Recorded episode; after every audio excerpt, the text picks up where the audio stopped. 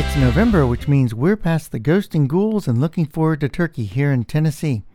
This month on The Hedge, we have Brian Trammell talking about the Path Aware Networking Research Group in the IRTF, which is looking at making transport protocols more aware of the underlying path.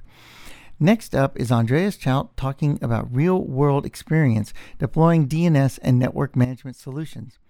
Finally, we have Kevin Myers on to talk about the importance of separating functionality and network design, which can really help decrease complexity and improve resilience. If you've never looked at modularization from the perspective of separating network functionality, this is a really great introduction to the concept. We're skipping one show this month because of the Thanksgiving holiday here in the US. We have three great shows recorded for December, including vendor lock in, the current state of DDoS, and a roundtable to end the year. You really, really want to hear the rant on vendor lock in. It's a great show.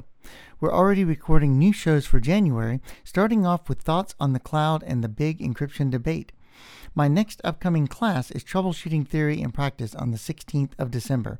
Please join me as I walk through how to troubleshoot problems in a more systematic way than the normal hunt and peck method we normally use. Tell all your friends about the great content we have here on The Hedge. If you know of a podcast platform we're not posting to, or if you have ideas for a topic we should cover, please let us know. As always, thanks for listening to The Hedge, and we'll catch you next time.